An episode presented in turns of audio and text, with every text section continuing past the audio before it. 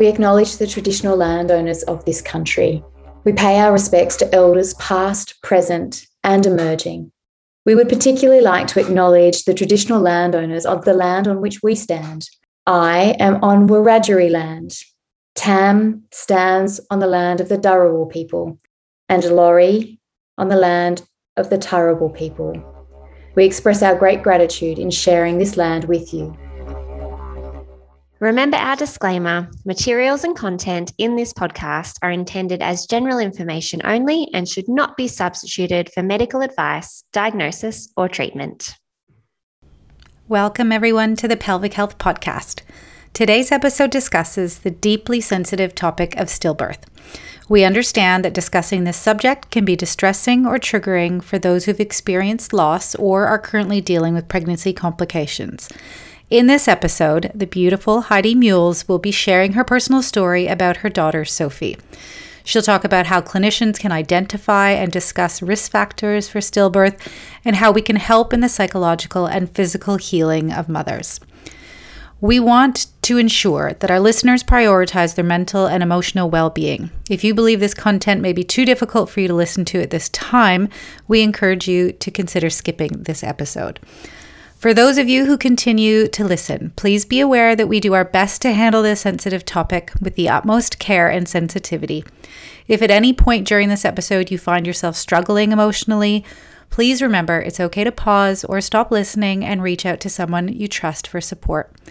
Thank you for joining us on this important journey of understanding and healing.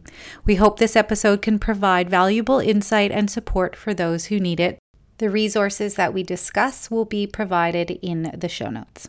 I was saying to Lori when she first mentioned, um, we have had an opportunity to talk to you that we see lots of patients in our clinic who've had stillborn babies, yeah. and because they get referred from their counsellor directly yeah.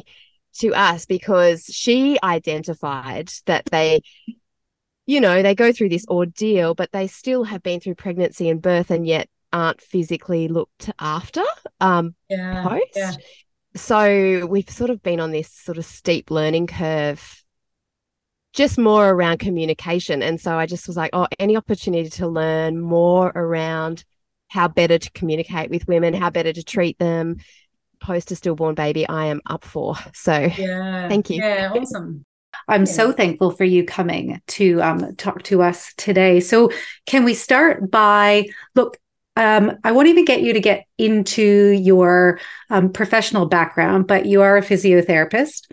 Um, and now you are an occupational specialist. Occupational health. It's it's a it's a tag, um, I guess. But yeah, so I'm working more in occupational health now. Mm-hmm. Yep.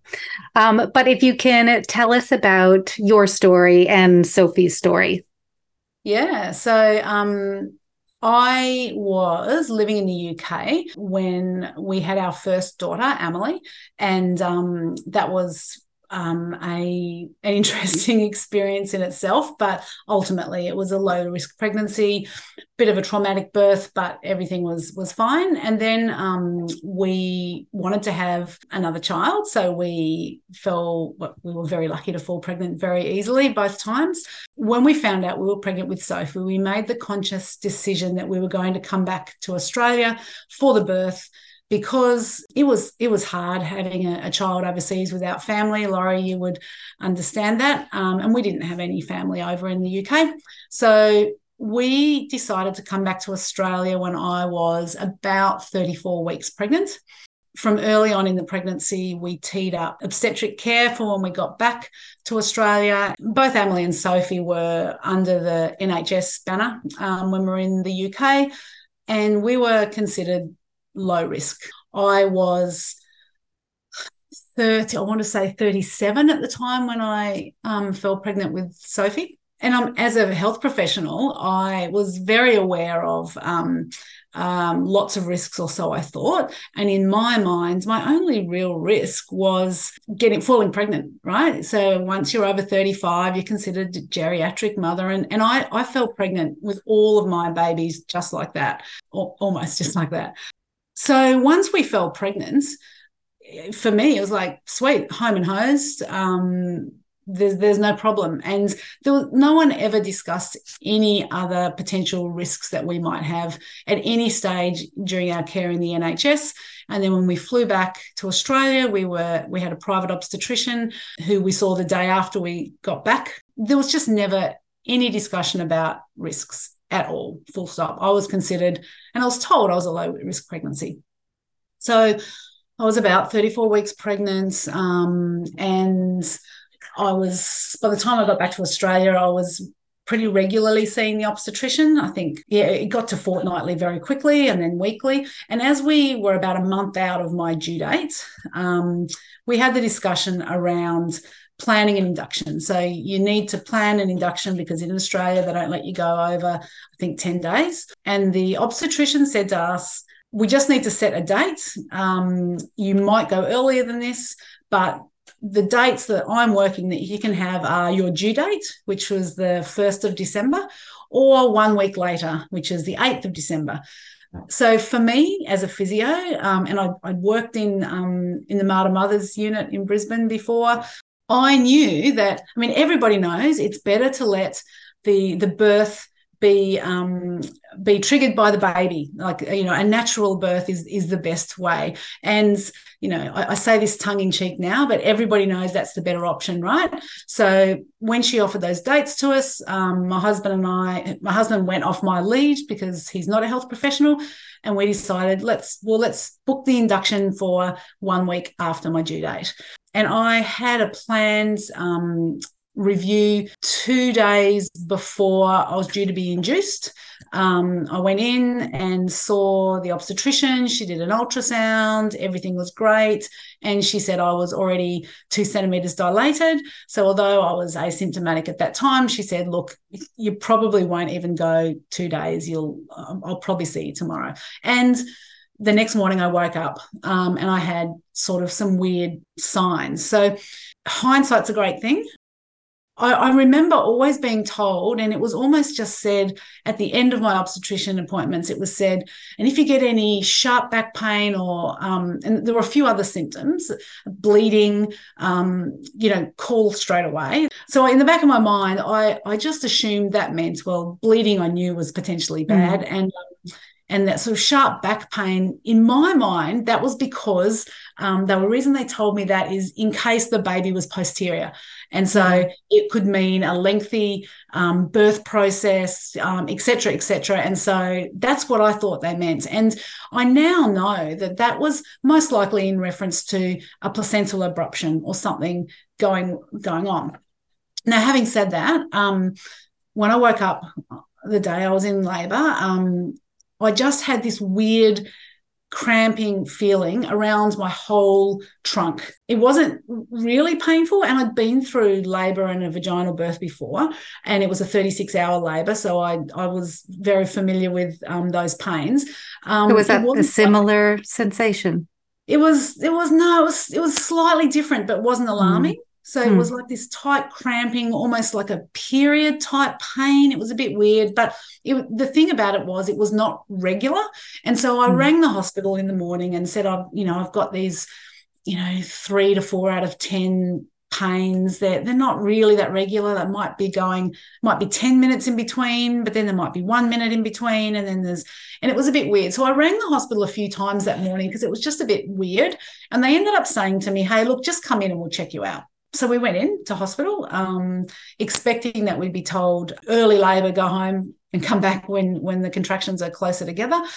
Uh, when we got to hospital, um, we were put into the assessment room, and um, the midwife came round with a Doppler um, to listen for the baby's heart rate, and they couldn't find it. But I, I wasn't really overly concerned because they found my heart rate and in my mind i didn't really put together the fact that my heart rate is different to the baby's.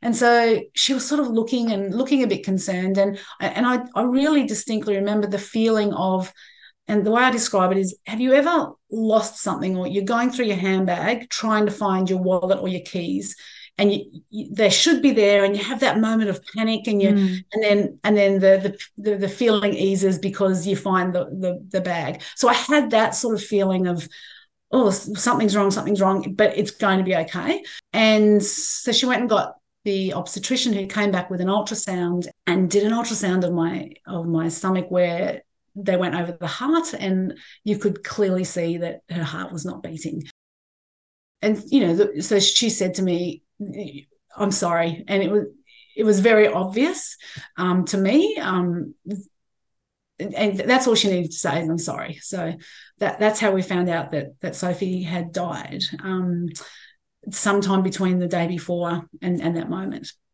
The question that everybody has and finds it amazing is do you have to give birth after that? Mm. and um, it you know I, I, laugh now but i don't actually know how people think the baby's going to get out right? Obviously c-section but um but i'm my babies have all been born vaginally and i'm pro that you know that's my choice. Um, and the fact is a c-section is a high risk surgery for the mother so it makes no sense. So so yes you do have to give birth normally when you have um, a stillborn baby. So about a few hours later sophie was born. So we um, went straight to the to the labor room and um and and the birth was um so i've had four children. Um mm. sophie's birth was the most peaceful. Um you know, sadly because there's no crying at the end um but yeah it was uh, yeah, it was it was the most peaceful and probably the the easiest, but also the hardest birth out of out of all my kids. So this is the hard point where you go, what do you say? Yeah. As soon as someone tells you the story, like there's no words to comfort and not having been through it. And even like the part where you say you your choice is vaginal delivery, you can have C section, I think that's where automatically people think from a psychological point of view, isn't it less traumatic if you just have a cesarean section or you can be put to sleep and not then have to think about it? Yeah. Um, was there a choice? Like, did they offer you a choice or?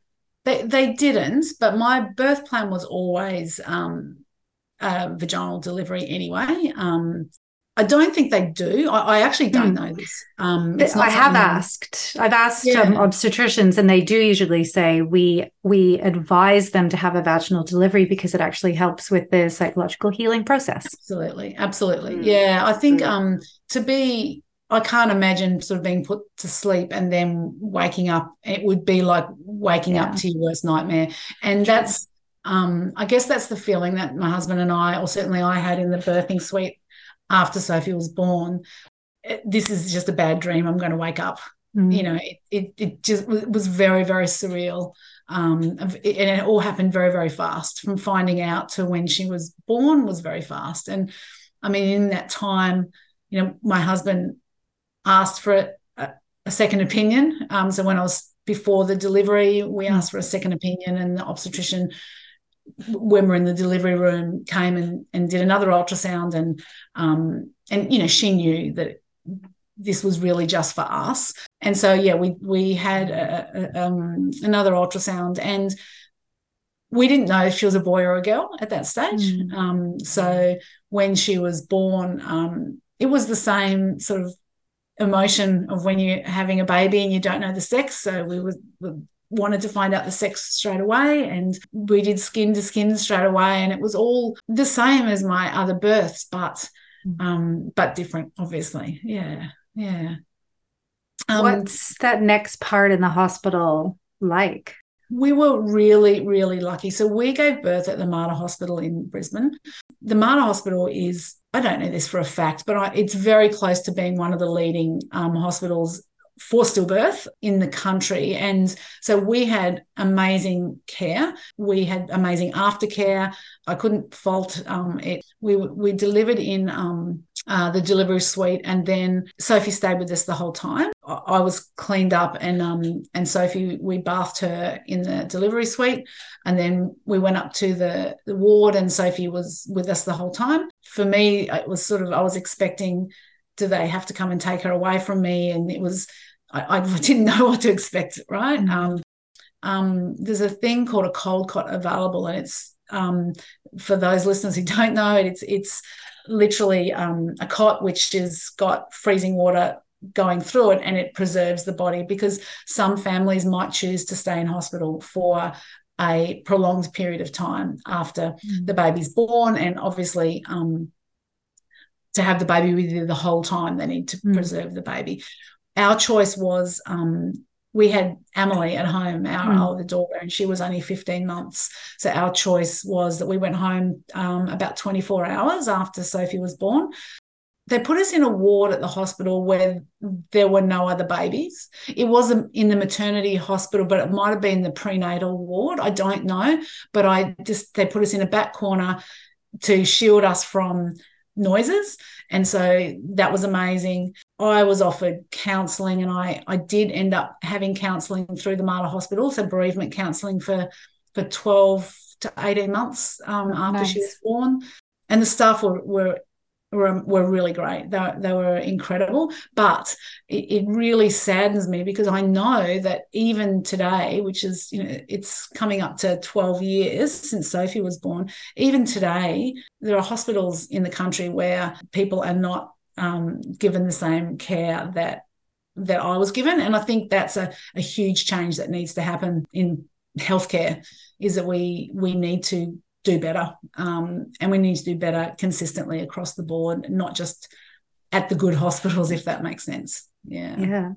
Was the support government funded? Did you have Yeah, to... I didn't have to I I don't know who paid for it. Um, it was yeah, all okay. yeah. It was you didn't have to think about it. No, I, it was all yeah. through Queensland Health. I think I vaguely remember being told that I'd have up to you know 12 months of counseling but i, I saw mm. trish um, my bereavement counselor for longer than 12 months and mm. i it was i didn't pay anything so mm. um, what about your physical care heidi as i mentioned earlier it's sort of i'm not sure that every woman also gets looked after physically after birthing their stillborn baby yeah so it's a i mean education is i think hopefully improving but when you've had a baby, the same things happen to your body postpartum as they do um, if your baby's alive or not. So my milk still came in and they they gave me a tablet. I don't know what it was, um, but it was designed to suppress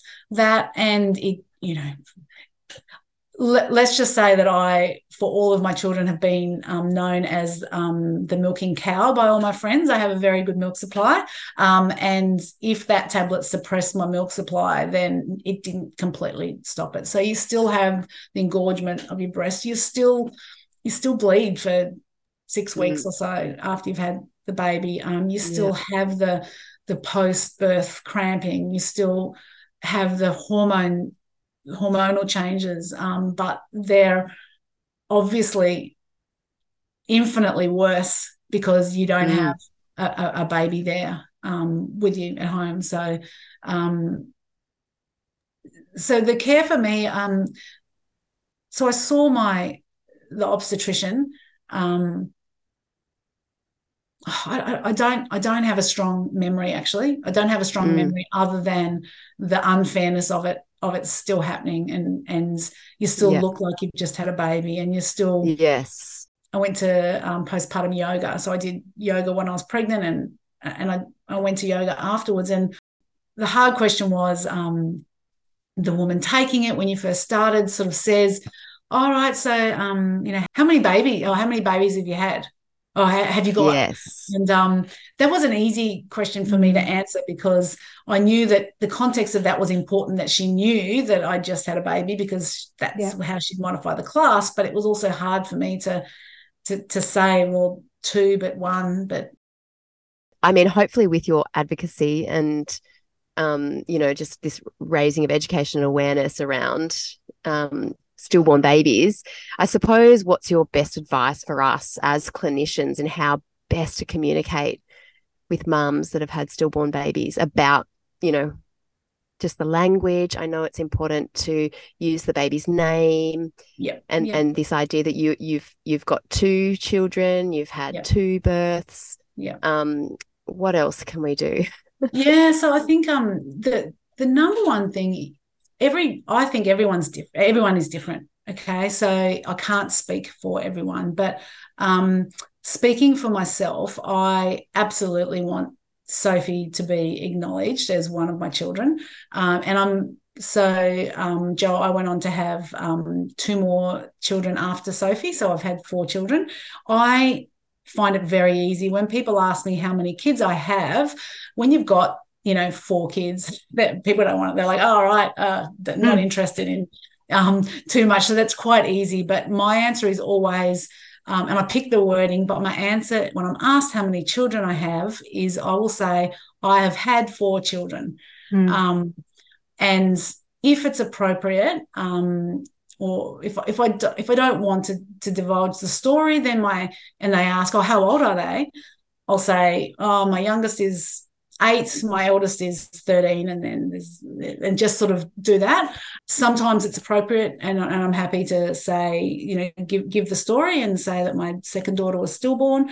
Um, it, it, it depends on the situation and the circumstances, but but personally, I always include Sophie in my in my family. Um, count if that's a, mm. the right term um, i know that that not all parents feel comfortable doing that though. Mm. Um, it's it is it is definitely tricky because if you're at a family barbecue or if you're at a barbecue with people you don't know and you've got three young children there with you and they say, "Oh, how many kids have you got?" and you say four, they're like, mm. "It's it's all a bit weird." So I always I do always say I've had four children. Yeah. Was and it harder to have those conversations again four months afterwards six months yeah. afterwards when you'd only had one like how do you what did you say at that point like again if you're going to a class for pilates we're seeing a physio and those are the things that are important to modify or for you treatment yeah I was yeah. really open from the beginning, Lori. You know me. I'm, mm-hmm. I'm I am open book. Um, I started an exercise class, um, like a, a, sort of boot camp strength class, um, uh, it would have been two months after she was born, I think. And um, I had to tell the the trainer that I've just had a baby because it was relevant. Yeah. But I, I would always take Emily, my toddler, with me, but I would never have the baby. So I just had to say to him up front, oh, look, I had a baby. I gave birth in January. Unfortunately, my baby passed away. But, you know, please consider that when you're giving me the exercises. Um, so I think it's important in those circumstances that, that mm. we have to advocate for ourselves, but yeah. um, not being afraid to just sit with that for a minute. Like in society, no one likes to talk about death and um, and they think that it you know it's an awkward conversation and it is an awkward conversation but if if someone who's has lost a child has been um, open enough to um, include you in their story, then I think having the respect to just sit with that for a moment, you know, the right answers would be the obvious. I'm I'm so sorry to hear that. Um, the next great answer is, um, what was your child's name? You know, it's mm. as you've already mentioned, Joe. It is an important thing to say, but I think um, like saying it straight up it, it, it makes you pause on it makes the the, the person realize that their, their, their baby was a, is a real person they mm. they exist and then it's an acknowledgement um, of their existence so i think just sort of pausing and, and allowing the person to talk as much or as little as they want and you'll get that you will get mm. that vibe from somebody if they don't want to talk about it um, and that's okay. Yeah. Mm. Um, the I was going to say the hardest thing for some mums though is if their firstborn is a stillborn.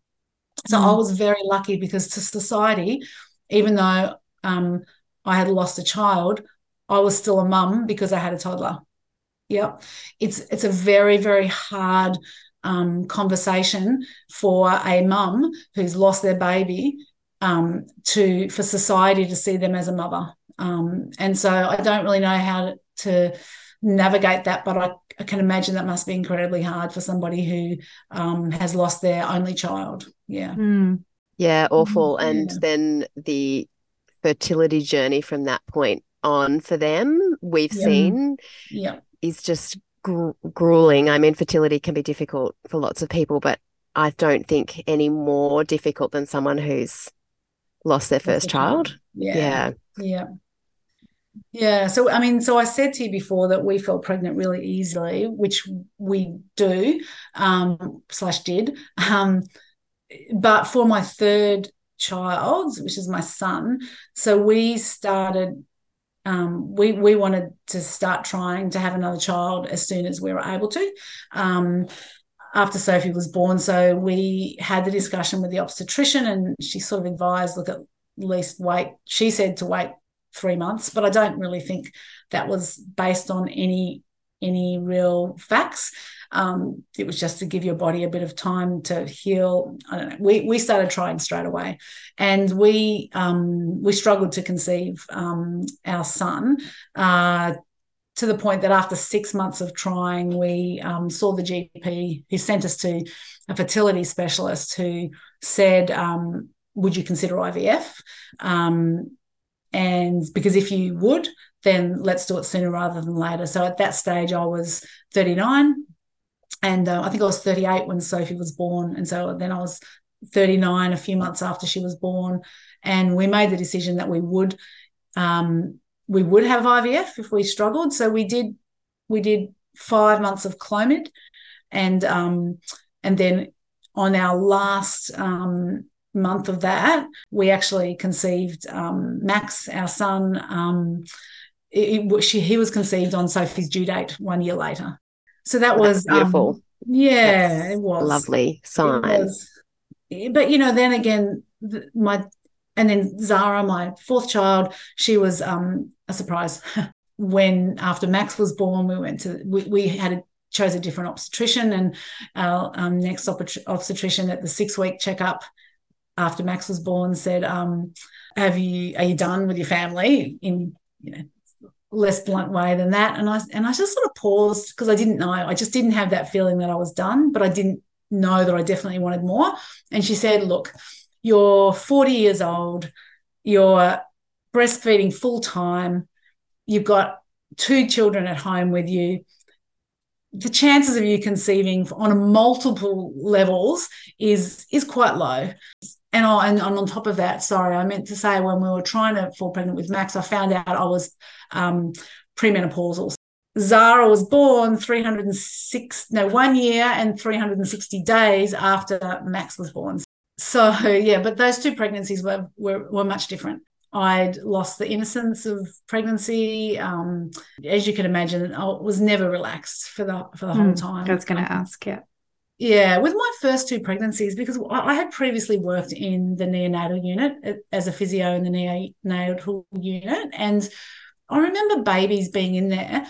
You know, if a baby was in the neonatal unit and they were 30 weeks old, they were um, considered a geriatric baby, right? What's mm. this hmm. big baby doing in here? So, again, in my mind, for the first two pregnancies, if I reached um, 30 weeks, then I'm home. I'm home and hosed, right? The yeah. worst that can happen is the baby's born prematurely, and at 30 weeks, that's not premature. It just was never even entered my mind that stillbirth was a risk.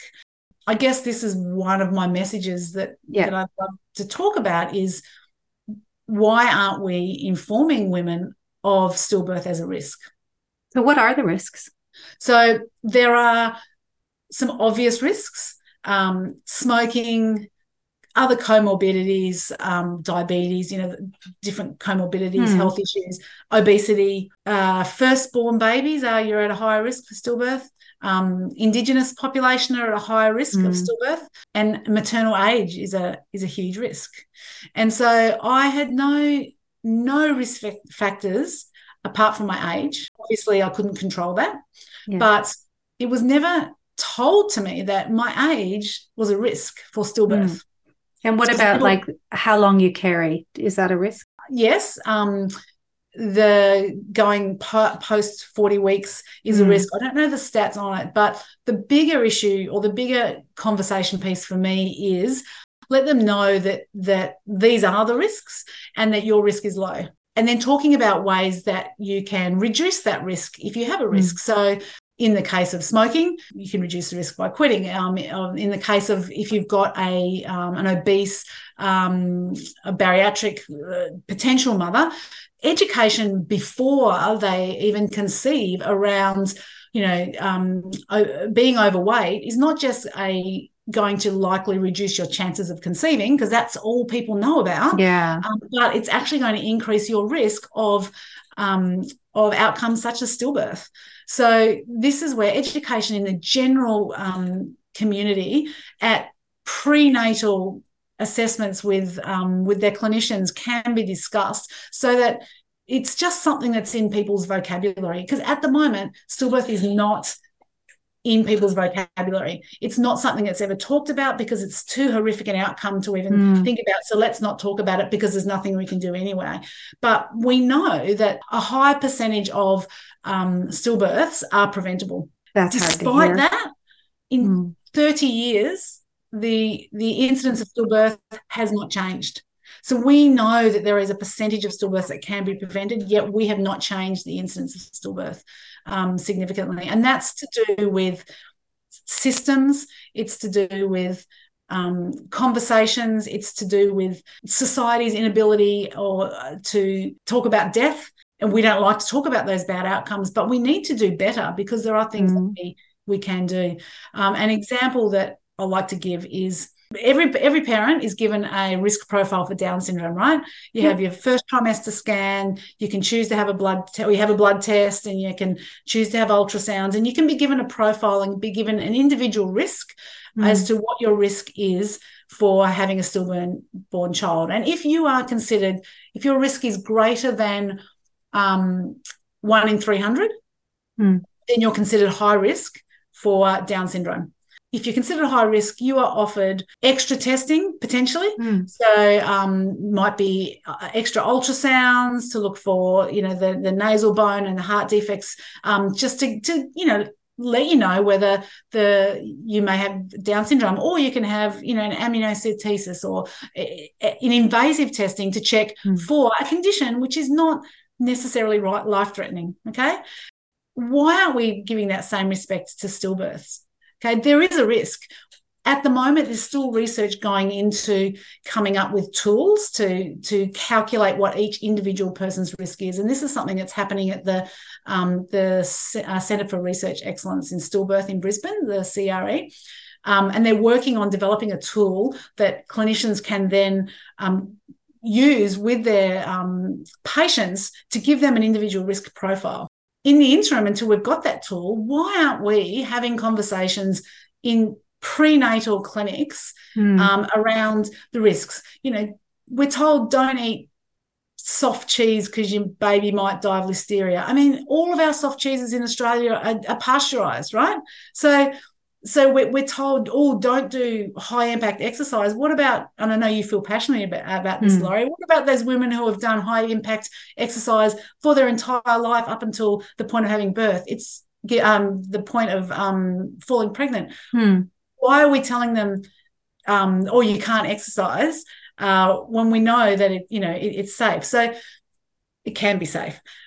I digress. But the point with stillbirth is why aren't we having discussions in that prenatal clinic saying, look, before you fall pregnant, you should take your pregnancy vitamins and all these things that we do say. And because you do smoke, or because you're an older mom, or because of X, Y, and Z, um, these are your risks. A really small risk is something like stillbirth. And we can talk about that as you go through your pregnancy if you fall pregnant, um, and we can work on how to reduce those risks. But we're not not once mm. in any of my pregnancies. Obviously, the second two was a bit different, but with mm. the first two, was it ever, ever even slightly hinted on as, as it being a possibility for me? Mm. So for me, my only risk was my age. Mm. Yeah. And so we can't change my age.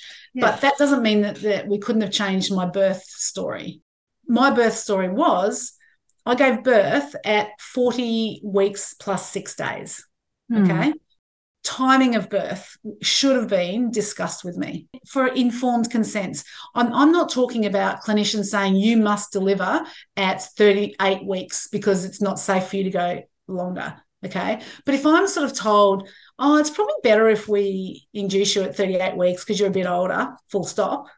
Hmm. If I'm a staunch advocate for for allowing the baby to instigate the birth, why would I choose that option? Right. Hmm. Um, if I'm told from the day I conceive or, or pre that, mm. that you're an older woman, um, we'll have some discussions throughout your pregnancy about this, but please keep in mind it does make you a higher risk for Mm. what outcomes such as stillbirth. Um, so we might want to talk about timing of the birth of your baby as you as you move in your pre- through your pregnancy. If I'd have been if that had been discussed with me, maybe my husband and I would have gone, oh, okay, well maybe we should maybe we should induce earlier Mm. than, Yeah. than waiting till 41 weeks when it's too late. And there's Um, no tests that you can physically see any defects or abnormalities or telltale signs that tell you that was about to happen, that a placental abruption or Okay, Not, think- n- yeah. not reliably, no, because Mm. uh, well, I was at the obstetrician the day before Mm. Sophie died, and Yeah. she did an ultrasound. Everything looked fine. So Yeah. I didn't mention this in my birth story, but do you remember I said that um, sharp back pain or bleeding Yeah, is, is yeah. a sign, and I didn't have that, so I didn't bleed. I had so Sophie died because I had um, uh, what they called a concealed placental abruption. So I had a placenta abruption, but the placenta abrupted sort of sort of around here, but the edges of the placenta were intact. So no blood. It didn't come away from the wall and the, for the blood to escape. Yep. Um, and the sharp pain they're talking about is clearly having a placental abruption can give Hmm. you that sharp pain, which is dangerous. So I didn't have that, um, but but I had ha- I did have a placental abruption. Um, the fact is, I was thirty seven or thirty eight years old, and my placenta, the functioning of my placenta, was doing fine. Sophie was um, three points nine kilograms. So she she wasn't um um her growth was very normal. She was on the you know, she the placenta was functioning fine, but it just abrupted. And for her to have been born earlier than that will have not been in any way, shape, or form detrimental to her growth, to her development. Mm. Um, and the fact that I was high risk because of my age was never discussed with me, and I never had informed consent to be able to make a decision around the timing of birth. So, Yeah. um, so that that's where I think it's important that we can empower women to be able to make knowledge. Yeah, themselves. yeah. yeah, yeah. Well, I didn't tell you that Joe actually um, is in part running um, Born Ready, which are workshops to inform and educate women during their pregnancy, mainly for physical aspects of labor. Is that right, Joe? Uh, look, it's more about lots of information and um, in pregnancy, and also then just gearing everyone up for birth, and also just understanding all of your options in terms of what when when someone says, "Do you want to be induced?" What actually does that even mean? Mhm. Um, you know, what does it mean? What am I consenting to to have an epidural? Like, what are all of the? Just giving women exactly what you say, arming women with more more knowledge so that they understand what they're saying yes or no to in more So, do you talk about stillbirth?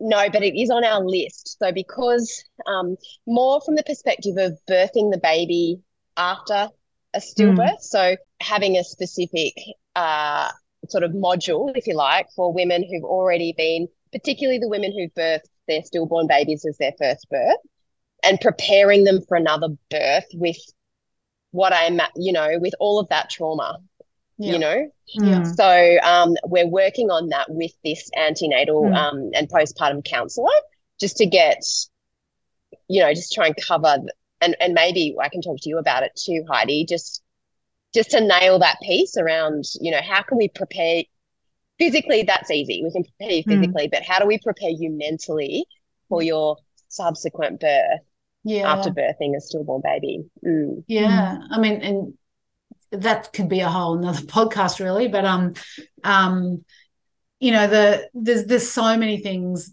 that were done really well for for us. So we had um access, the just the knowledge that we had at access to the um uh, pregnancy after loss um, unit at the Mater, whereby at any stage, if we wanted to go in and just check that the baby, you know, put the monitor on the baby to make sure that everything was fine, we could just go in and do it. And so a, a couple of times I rang my obstetrician at random times and was concerned because I hadn't felt the baby move. And um, and she's like, just come in, just come in. And and so there was this unit there that I had that access to. So that was the biggest thing for me was not the fear of actually birthing another child. Um, it was the the fear of of the child dying before I had a chance to to birth it. That was the hard thing. So I had that that sort of um, ongoing su- support. Um, I had more appointments with the obstetrician that than I would have um, previously, and we did. So my counsellor then we did a um, uh, I, I, birthed in the same hospital for the subsequent births, but we had identified the room that I was in when I was told that Sophie had died, and it was marked on my chart that I was not to ever be in that room. Um, we, we, identified which room I birthed. We walked through the birthing suite when I was pregnant and identified which birthing suite I had been in with Sophie and which one. So therefore, I wasn't put in that one again. We had a planned induction for Max he came at 30 weeks 38 weeks on his own accord so we didn't need to be induced but but um but Zara, my fourth, was um, was induced at 39 weeks, and the induction was really gentle and done so well in the hospital, so that it was. I think I went in at 6 a.m. for the pessary, and then she wasn't born until 21 hours later. Um, I think, um, so well after midnight. Um, but she, I was just on a really slow, slow drip. So, like they were just very aware that I was scared about that sudden um, commencement of contractions, and so um, yeah, I mean it was it was done it was done really really well, um, and we were really well supported uh, throughout that process. Yeah, mm. but but I think Joe, how powerful for you, and I would strongly encourage you to add into your um, unit. Um, I know you've talked about, you know, birthing after stillbirth, but how empowering would it be for you to add in a unit of prevention of stillbirth, timing of birth for prevention of stillbirth, and just informing the women that, um, you know, having that conversation because. Is that our place as physios? Can we take up that space as well? Got, in addition, if you're, if you're a physio, you know, you know. Yeah, I, I think if you are if you're um, delivering evidence based information and mm. and you're mm. not you're not doing it from a place of scaremongering, which obviously you're not going to be. Um, absolutely, like at a conference I went to with with some obstetricians recently where I spoke. The the thing that the feedback that they had is they didn't want to bring these things up to upset the mother. So clearly it is seems to be upsetting to mention um, an outcome which may end in the death of your baby. And, and nobody wants to upset a mother. But I can tell you what is far more upsetting than broaching the subject of something which may or may not happen. Um, what's far more upsetting is telling somebody your baby has died. Like that, that is far more upsetting. So we don't give women credit for how much knowledge we crave. We want to know everything um, about what could go what could go wrong. How can I do things better? Um, how can I be prepared? And you know, we're we're not talking about that being the sole focus of every appointment, but just introducing this as a, a possibility into the conversation so that if the woman is not wanting to talk about it, that's their choice but as a clinician, I feel we've got an uh, we've got an obligation to be able to say, hey, look, Heidi, you're 38 years old and you're healthy and you don't smoke and you're not overweight and you um, you've done all the right things in pregnancy, but with your age, it does put you at higher risk of, of a number of things. Um, one of those is stillbirth. Um, it's important that you're aware of that. If you'd like to know more information, let me know because there are some things that we can do to help reduce those risks. I, I don't know about anyone else, but I would have been okay. Mm. Well, just, just just tell me. Um, yeah. And as a about, physio, you can say, you know, I suggest you talk to your obstetrician about if you've got any concerns risks. or worries. Yeah, yeah you know how we there's that discussion about sleeping on your back in the third trimester does that have to do with stillbirth yep 100% okay yep. so is that one of the risk factors then is sleeping yes. on your back during the third yep yes. so side sleeping after is recommended after 28 weeks to hmm. reduce mm. the risk of stillbirth Yep. Okay, that's what I thought. That's what I'm like because, and it is. Sorry, you said after 28, weeks. weeks. Yep. Yes. Yep. Okay. So is that about the only common education or information that people get? Yeah, and I don't even know whether people um, know it, that's why you're told to do that. So I slept on my side, but I was told, I, in my mind, I thought it was because the baby would press on my um, ili- whatever vein or whatever.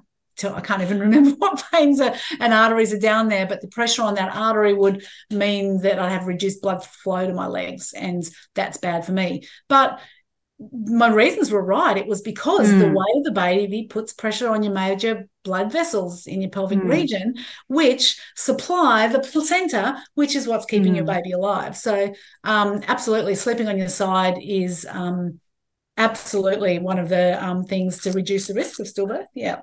There's a, I'm going to send you through a link. There's a few links, but one is for, I've mentioned the CRE hmm for stillbirth in Brisbane. So they've got an amazing website and there's some great resources on there. Um, there is, um, they launched a couple of years ago the Safer Baby Bundle, which is um, uh, was launched for clinicians, um, specifically, I think, mostly targeted towards public health system, midwives, um, I, guess obstetricians as well, but there's lots of information on there. Um, you'll Ned and I are in a couple of the educational videos there.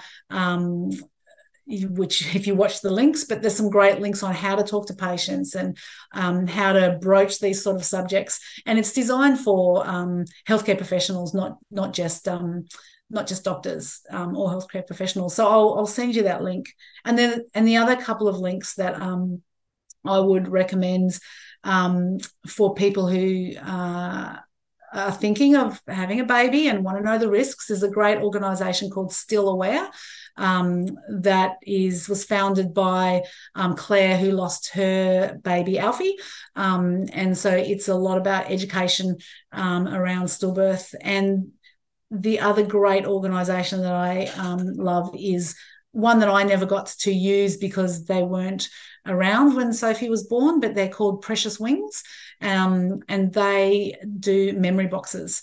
So uh, we did not, we're not um, gifted with one of these at the hospital, but they now are providing um, memory boxes. I think it's just for Queensland at the moment, but they're trying to expand. And in those memory boxes, you can see on their website, there's uh, lots of things that, that, are given to people who have, have lost a child in the hospital to help them preserve the memory of their, their child. So um, it's a great organisation. Um, it's all run on volunteers um, and donations from people. So um, I'll, I'll send you those links that was actually what I was going to ask you was resources. So I'll put all the links um, in the show notes.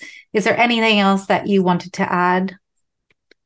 Oh, Lori, there's so many. There's so much. You know, we're going to do another podcast on yeah. all yeah. of the other stuff. Um, yeah. But thank you so much for sharing your story and for again talking about Sophie and advocating for everyone else that's out there. It's my pleasure, Lori. It's my pleasure.